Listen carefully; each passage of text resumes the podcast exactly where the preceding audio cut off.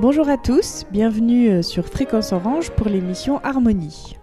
Alors je suis comme euh, chaque semaine avec Enzi. Bonsoir Marino. Et nous allons vous parler aujourd'hui de Beethoven et notamment de sa symphonie numéro 7. Oui, sa symphonie numéro 7 opus 92 qui est euh, euh, qui promouvoit en fait son deuxième qui est promu en fait par son deuxième mouvement. Donc c'est le plus connu et c'est celui qui aide à connaître généralement la septième symphonie, même si la symphonie numéro 7 n'est pas la plus connue de Beethoven. Alors Beethoven, c'est un compositeur euh, de la fin du classicisme. Pour donner ses dates exactes, c'est 1770 et 1827 pour les amoureux de, des dates. Alors effectivement, sa symphonie numéro 7 est très connue pour son deuxième mouvement qui est, euh, on, le, on, le, verra, on aura l'occasion de le voir, euh, une marche euh, un petit peu funèbre, mais que nous aborderons euh, plutôt la semaine prochaine parce qu'il y a tellement de choses à dire sur Beethoven qu'on va étaler un petit peu ce, Voilà. ce sujet. On fait une émission- deux émissions sur Beethoven et sur cette symphonie qui permet un peu de voir euh, tout ce que Beethoven apportait à la symphonie, au genre euh, de la musique euh, dite classique et romantique, et d'explorer un peu voilà, ces, ces diverses pistes que nous offre Beethoven. Alors, cette symphonie, elle a été composée apparemment parallèlement à sa huitième symphonie, vers 1811-1812. Et elle marque euh, un retour chez Beethoven à, une forme euh, vraiment très classique. Parce qu'on va le voir, Beethoven va souvent euh, passer par des chemins détournés, surtout en cette période de classicisme où on a vraiment deux pôles avec Haydn et Mozart. Donc cette symphonie revient à un, caractère, un caractère assez classique. Beethoven se caractérise par des genres musicaux, la symphonie, la, la musique de chambre, notamment le quatuor à cordes, et euh, le, le piano. Avec ses concertos. Voilà, exactement. Ces petites euh, sonates aussi, enfin ces petites, non, ces grandes sonates pour piano. Euh, et donc, il- il- c'est- son, son art s'exprime vraiment à travers ces trois genres musicaux qui sont, qui sont ses pôles.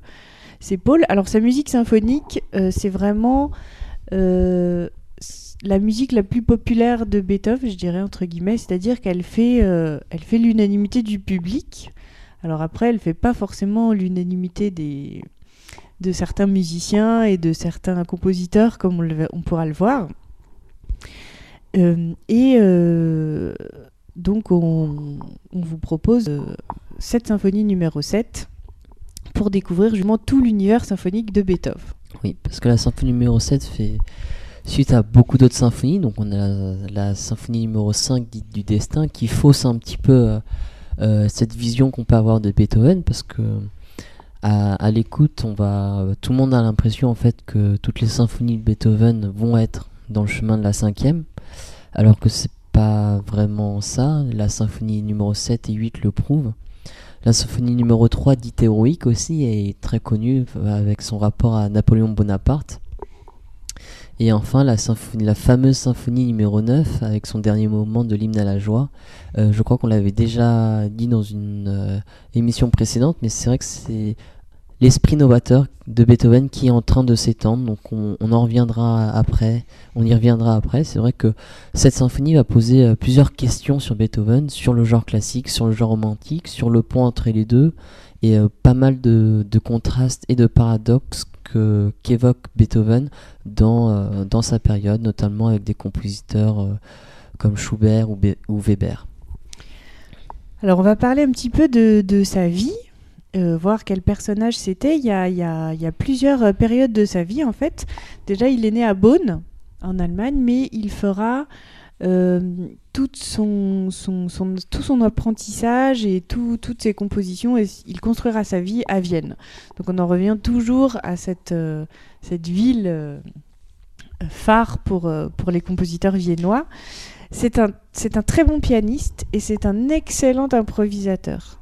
Il a vraiment une capacité à improviser absolument extraordinaire qui va fasciner tout le monde et qui va fasciner en premier Mozart. Donc son père, à Beethoven, euh, a voulu en faire un, deuxième petit Mozart pour l'anecdote.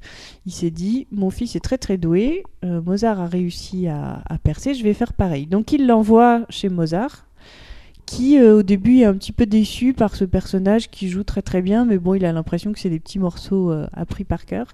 Et au moment où Beethoven commence à improviser, là, il, il se rend compte, voilà, de, de, ce grand, de ce grand pianiste qui va éclore. Il dit même à ses amis euh, Faites attention à celui-là, il fera parler de lui dans le monde. Donc euh, il y a quand même une reconnaissance euh, déjà quand il est jeune qui est assez, assez forte. Du coup, Mozart l'envoie étudier avec Haydn à Vienne. Alors, Haydn et Beethoven euh, entretiendront des, relations euh, très... Très ambiguës. Voilà, très ambiguës. Entre la, fascination euh, et la répulsion, la rivalité et l'amitié entre, entre maître et élève, c'est un peu ce qui caractérisera cette relation Beethoven et Haydn, je, je pense. Oui, parce que Haydn admire beaucoup son élève, mais il le trouve beaucoup trop rebelle. Euh, il, ne rentre pas entre guillemets dans les cases. Et Beethoven euh, refuse de, croire à, l'influence de son, maître alors qu'on va le voir euh, les œuvres de Beethoven sont quand même très très très très imprégnées de Haydn. Donc ce sera une relation comme tu dis très ambiguë mais ils resteront toujours quand même très admiratifs l'un de l'autre. Ce qui est assez important alors, euh, on a parlé de, donc, de cette capacité à improviser de Beethoven. Il participe vraiment à des joutes, euh, des joutes musicales où tout le gratin euh, pianistique, je dirais, de l'époque est, présent. Et à chaque fois, eh ben, il, voilà, il, écrase tout le monde, on va dire. Ce qu'on peut appeler le gratin viennois. voilà, tout à fait. Alors, euh, du coup, il devient le virtuose de, euh, Vienne euh, au niveau de l'aristocratie, c'est-à-dire que tout le monde est complètement bluffé par ses improvisations. Alors, c'est étonnant parce que c'est dommage qu'on n'ait pas d'enregistrement de l'époque, parce que je pense qu'on a, on a, on a raté une belle partie de l'œuvre de Beethoven dans cette improvisation, même s'il nous en reste quand même pas mal à se mettre sous la dent. Mais c'est un trait de caractère très fort. Euh, il aime beaucoup aussi euh, la littérature. Il va d'ailleurs rencontrer euh, Goethe à un moment, qui va, qui va malheureusement ne pas être le bon moment parce qu'il sera malade. Et c'est très important. voilà, c'est très important dans sa vie. Il est vraiment très, très porté sur la littérature, les poèmes, voilà. Un autre, euh, un autre point sur, qui, marque énormément sa vie, c'est euh, quand il adhère aux idéaux démocratiques de la Révolution française. Ça, ça porte son œuvre de façon euh, considérable. Et on le verra, c'est vraiment un, caractère qui ressort dans, dans, sa rythmique, dans ses compositions, dans son, son style à tel point que, comme on, comme, comme on l'avait dit tout à l'heure, ça va être fondateur et ça va être euh, fondateur du, de, de, la troisième symphonie de Beethoven, avec voilà, comme idole euh, Bonaparte. Bonaparte qui était euh, un peu aussi l'idole de toute la génération romantique, à la fois littéraire et même de, des lecteurs, j'ai envie de dire.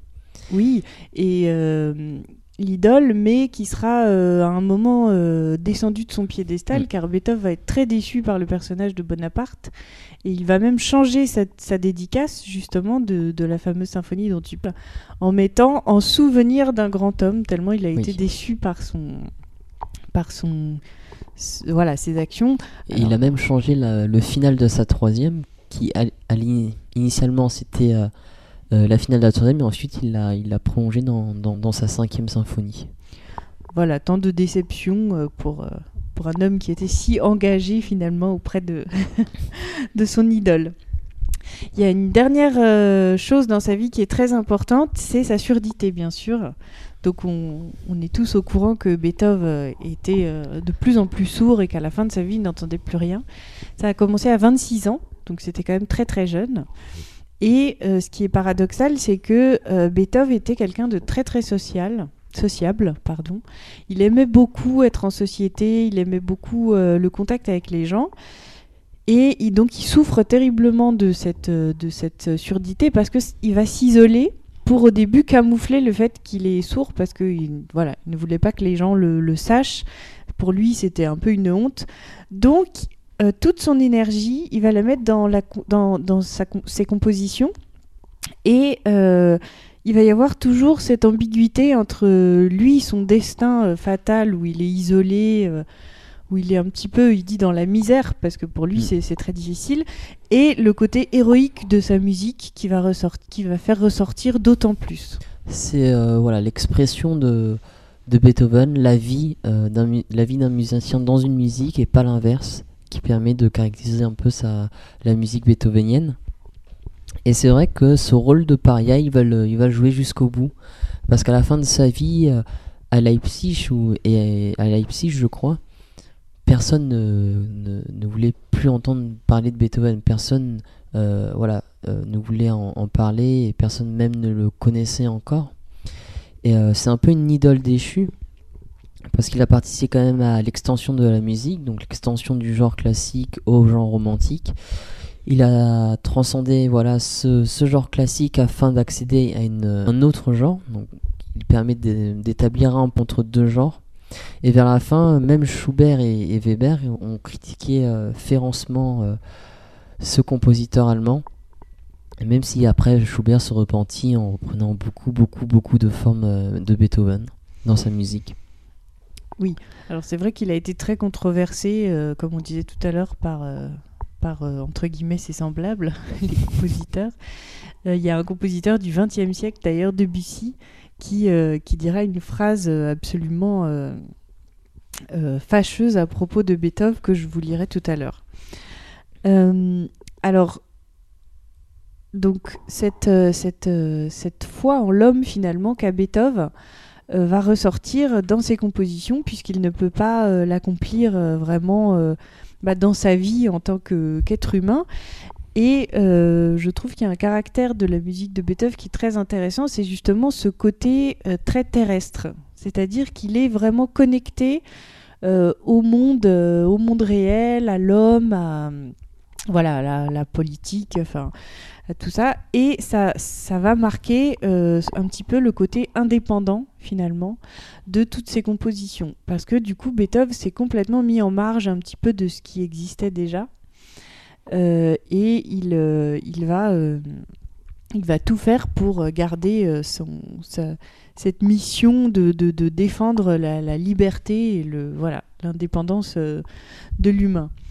Il y a une phrase assez intéressante de Haydn, je trouve, qui lui dit, donc qu'il a beaucoup de talent, tout ça, et il lui dit, vous aurez des pensées que personne n'a encore eues, vous ne sacrifierez jamais votre pensée à une règle tyrannique, mais vous sacrifierez les règles à vos fantaisies.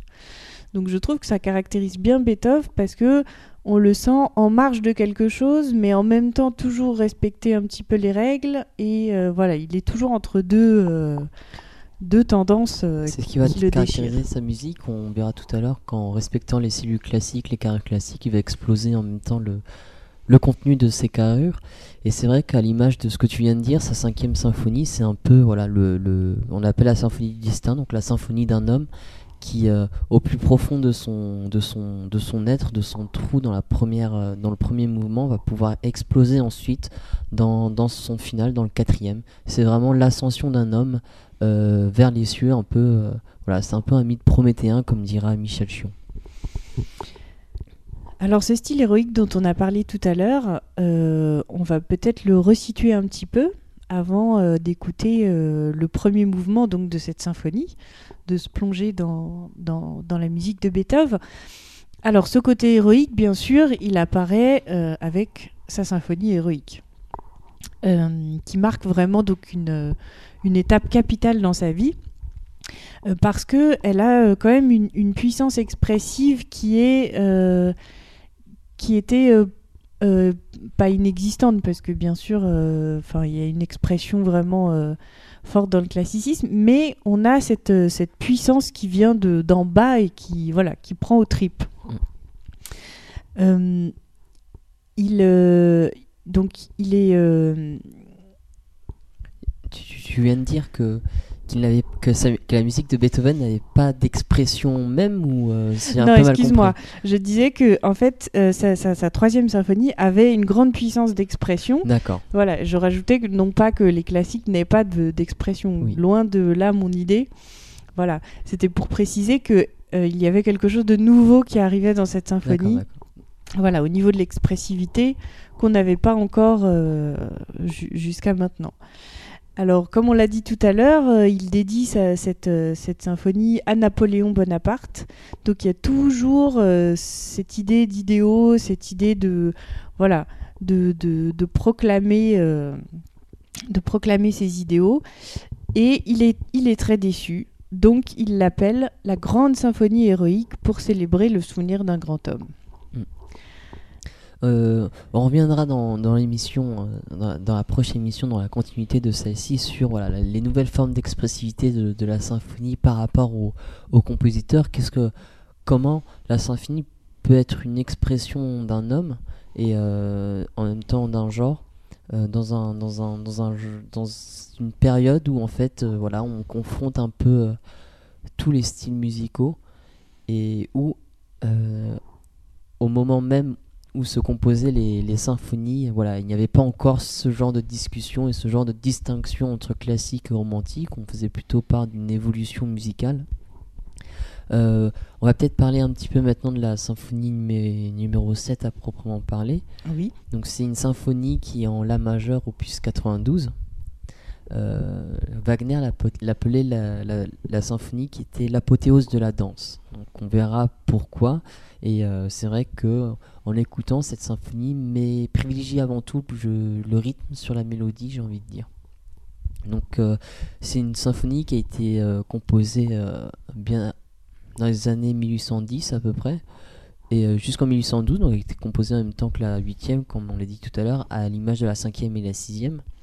Donc voilà c'est ce qu'on appelle des symphonies jumelles Euh, donc c'est une symphonie bah, classique dans la forme et dans les carrures donc en quatre mouvements. Mais justement ce qui est intéressant c'est comment Beethoven va pouvoir exploser euh, les ces carrures classiques à l'intérieur et créer une implosion euh, tout en gardant la forme de base. Donc, premier mouvement, un poco sostenuto, donc en respectant la forme sonate, un allegretto qui n'en est pas un, un presto qui est un scherzo, et encore un allegro qui reprend en fait euh, la forme sonate. Alors après cette euh, présentation, je propose d'écouter donc ce premier mouvement, Poco sostenuto.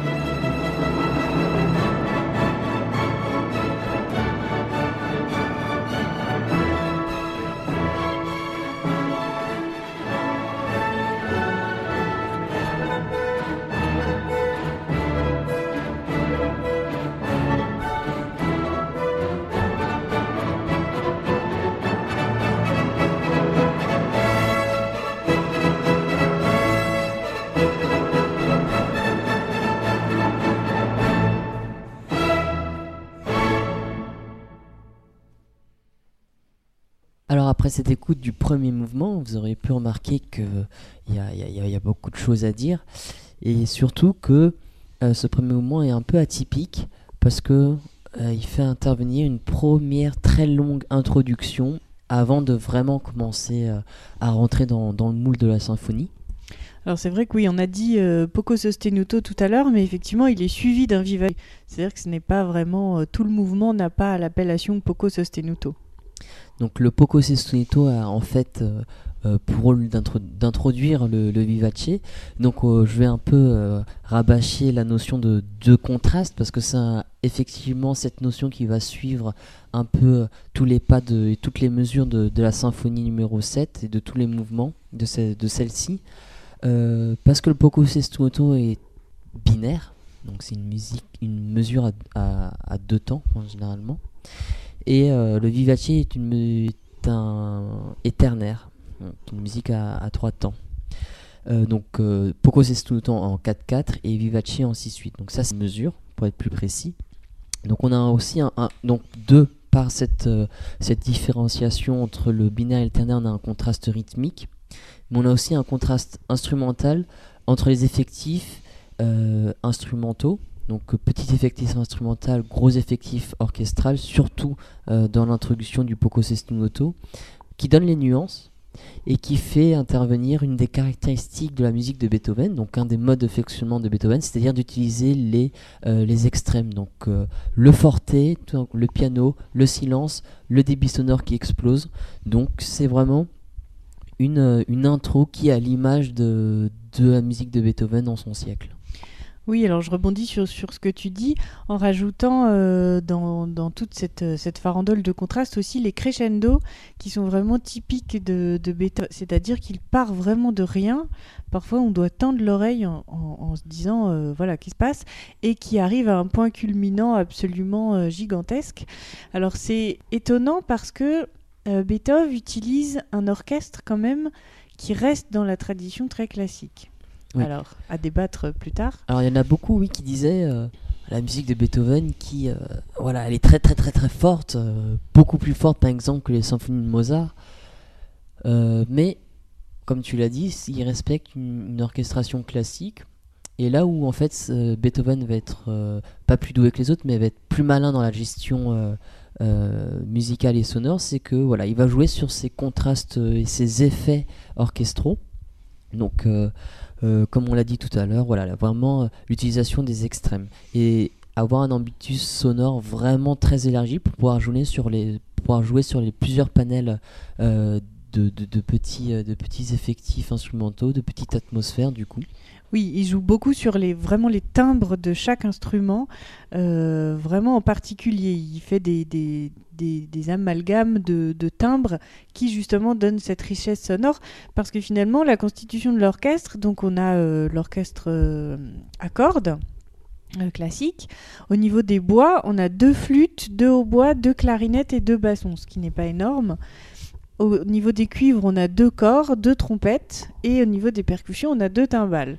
Et moi, je trouve qu'à l'audition, effectivement, on a l'impression d'avoir un mm. orchestre vraiment beaucoup plus fourni. Euh, ou, Wagner. Voilà. Alors, Donc... le, le, je, vais, un peu enchaîner sur, euh, voilà, un peu analyser euh, cette introduction du Poco Sestunoto. Donc, c'est une très très longue intro, comme vous avez pu le remarquer ou l'entendre ou l'écouter encore. Euh, donc c'est voilà encore la notion de contraste qui arrive avec euh, des notes brèves accentuées en fortissimo et c'est les notes longues avec des notes longues tenues. Euh, on a un, tapis, des nappes sonores par les cuivres et les bois. généralement là c'était le corps et le bois. Alors généralement c'est vrai que c'est les cordes qui font la nappe sonore. Et là Beethoven a l'astuce de renverser les fonctions des, instruments. On va le voir plus tard dans, dans les mouvements suivants. Donc ça va être le cuivre et le bois qui vont permettre de tapisser la sonorité, de tapisser cette introduction, et ça va être aux cordes d'avoir cette dynamique sonore, cette dynamique rythmique et des contrastes avec des accents mélodiques euh, principaux descendants parce qu'on a une progression harmonique ascendante qui va vers la tonique de la majeure comme euh, le premier mouvement étant la majeure cependant quelques cordes vont pouvoir voilà descendre la mélodie euh, successivement pendant que l'harmonie va sans cesse s'accroître Oui, alors on peut parler aussi du, premier accord euh, de, cette, introduction, qui est vraiment un, mode de fonctionnement que, Beethoven aime beaucoup. Euh, donc cette introduction qui est très très large, et en fait on a l'impression d'avoir euh, une, grosse masse tout d'un coup, dès le début, qui frappe un accord assez sec, et qui donne tout de suite cette ampleur, voilà, cette ampleur sonore. Euh, qui caractérise Beethoven finalement. Et puis il joue aussi beaucoup sur, euh, sur les silences. C'est-à-dire qu'il y a énormément de cassures dans sa musique. Après justement un accord comme ça, un gros forté, tout d'un coup silence. Mm. Et puis le son du hautbois qui ressort, ou bien le son de la flûte.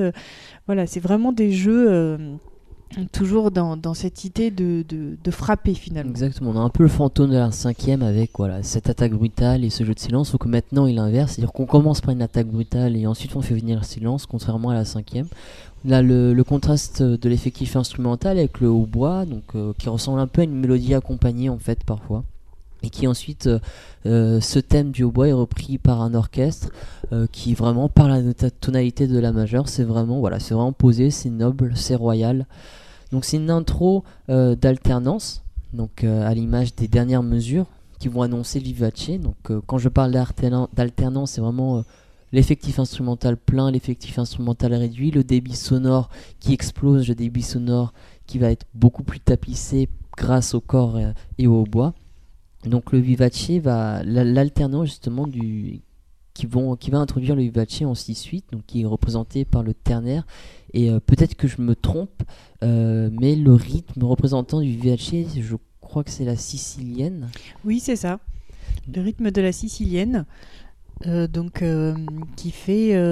oui, alors ça, c'est plutôt pour les, les, musiciens qui connaissent un petit peu le rythme, qui fait croche pointé, double croche et noir pointé, c'est ça Donc, c'est une note longue suivie d'une note brève, suivie d'une note plutôt en termes général, qui est le contraire en fait de la syncope, qui est brève, longue, brève. Et qui est finalement un thème assez dansant. Donc ça, ça accentue ce, ce, côté dansant puisque euh, on l'a dit euh, rapidement tout à l'heure, mais je le reprécise, cette symphonie est vraiment euh, une succession de, de danses. Beethoven y a donné un caractère très dansant. Par rapport à, à, ces autres, à ces autres symphonies. Donc il y a toujours un, un, rythme, et notamment donc cette sicilienne dans le premier mouvement, qui, qui habite tout le mouvement. Exactement, et c'est un rythme, une notion rythmique, pas ce rythme de CM, mais c'est le rythme qui va suivre un peu toute cette symphonie. Donc c'est pour ça aussi que Wagner avait dit que c'était un peu l'apothéose de la danse, cette symphonie. Euh, Alors je reviens sur euh, la petite euh, transition pour aller sur le vivace. Voilà, je, te vole tes idées. Alors c'est une, c'est une, une petite transition qui est qui est assez particulière puisque Beethoven utilise une note, le mi, et il va la faire passer aux différents instruments. Il va faire un mélange pareil de timbres. Donc on a une, espèce de suspension où voilà chaque instrument se répond, cherche un petit peu pour passer après à ce, ce, ce, vivace qui sera donc euh, le mi sera la note finalement euh, principale du thème. Euh, après ce thème qui est très festif, assez dansant que vous avez dû sûrement reconnaître à l'oreille. Donc sinon, on pourrait dire, presque dire que c'est une pédale de note dominante et donc pas une pédale de dominante à proprement parler, car le mi est en, en fait la dominante de la majeure. Alors, on peut préciser ce que c'est qu'une pédale. Euh, dans le langage musical, c'est euh, donc une note qui est vraiment tenue et qui fait la base pendant euh, tout un temps. Voilà. De, dans la structure du mouvement.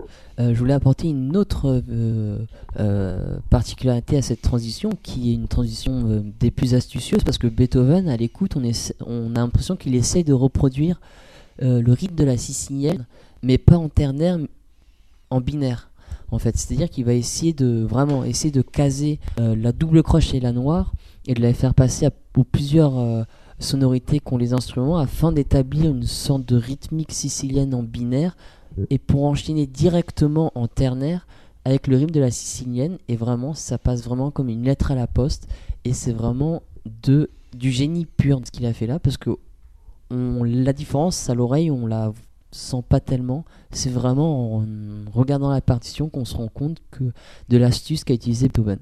Oui, il y a astuce qui est très très remarquable et qui est un petit peu caractéristique de, de Beethoven. Il aime beaucoup jouer sur ces rythmes-là et en fait les manipuler euh, dans tous les sens. C'est-à-dire que la structure euh, rythmique en elle-même n'est pas compliquée. Si on analyse, on a cette petite sicilienne, mais Beethoven en fait quelque chose qui se transforme sans cesse, qui avance, comme tu dis, qui change de, de, de pulsation, qui passe de ternaire à binaire.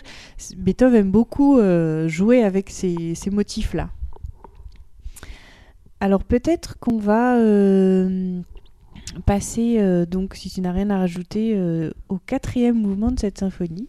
D'accord. Nous allons un petit peu déstructurer euh, cette symphonie. cette mais, symphonie. on a quand même un point fédérateur entre le, le premier et le quatrième mouvement, c'est tout simplement par, par la forme. oui, voilà, par la forme, représenter la forme. qui est donc la forme sonate, donc en, en, en trois parties exposition, développement et réexposition. Alors je propose donc de refaire une petite pause auditive et d'écouter ce final de la septième symphonie de Beethoven.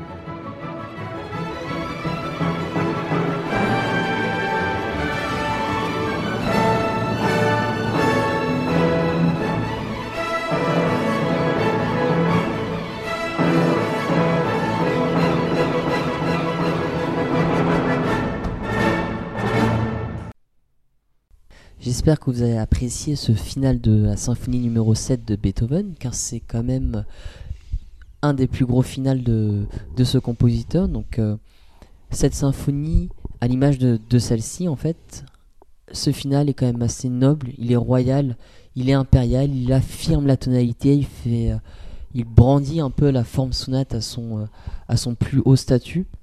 Et il fait dans cette forme, il y a un festival de sonorités et d'arrangements instrumentaux. Euh, c'est un final qui, qui, déboule un peu à 100 à l'heure. Il y a une vitalité frénétique euh, par l'abondance de, double croche. Donc en fait, toute cette rythmique, toute l'importance rythmique de, cette, la symphonie de Beethoven va se retrouver en un seul mouvement, dans sa forme la plus pure, c'est-à-dire le débit, le débit rythmique qui ne cesse, qui ne cesse de s'accroître et qui va, qui va jamais cesser en fait. Oui, alors exactement, parce que là vraiment c'est les termes qu'on qu peut employer.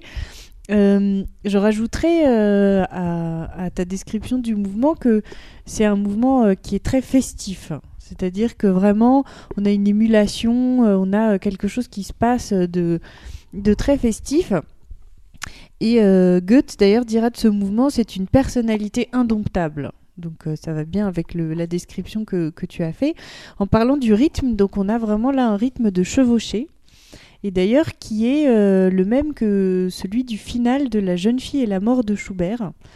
Euh, qui est une chevauchée, enfin une cavalcade en fait. Alors bien sûr, c'est pas du tout dans le même esprit, mais voilà, cette noire, croche noire, croche noire, longue, courte, longue, ça, ça donne vraiment ce caractère qui avance, qui, voilà, qui, ne s'arrête vraiment jamais finalement. Et Schubert avait un peu repris, je crois, euh, ce, rythme, ce final, parce que on, l'avait dit tout à l'heure que, que Schubert ait commencé par décrier Beethoven pour ensuite se rattraper et comment il faisait pour se rattraper en utilisant justement les, formes beethoveniennes.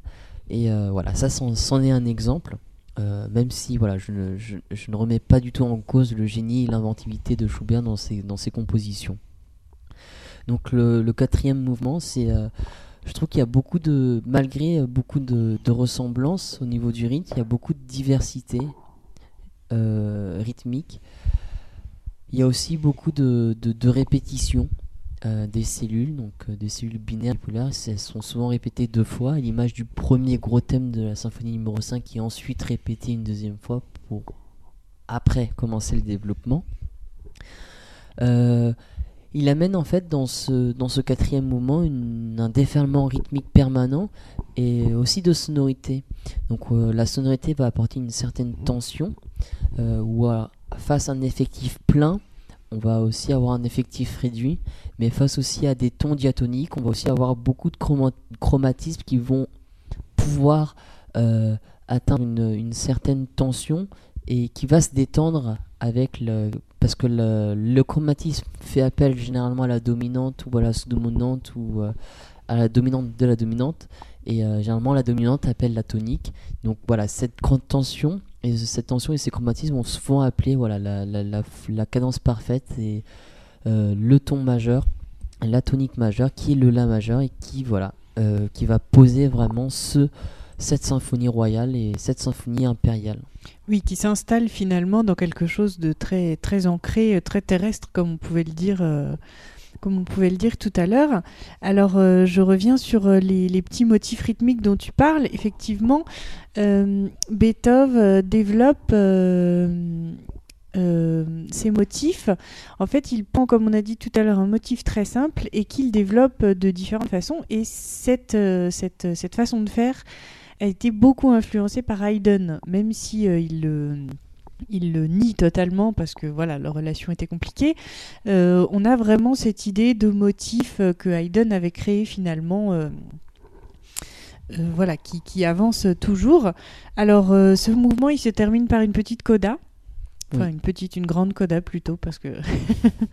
qui est une conclusion vraiment de ce mouvement. Alors, c'est un petit peu un feu d'artifice, je dirais, où voilà, on finit, euh, on finit en, beauté.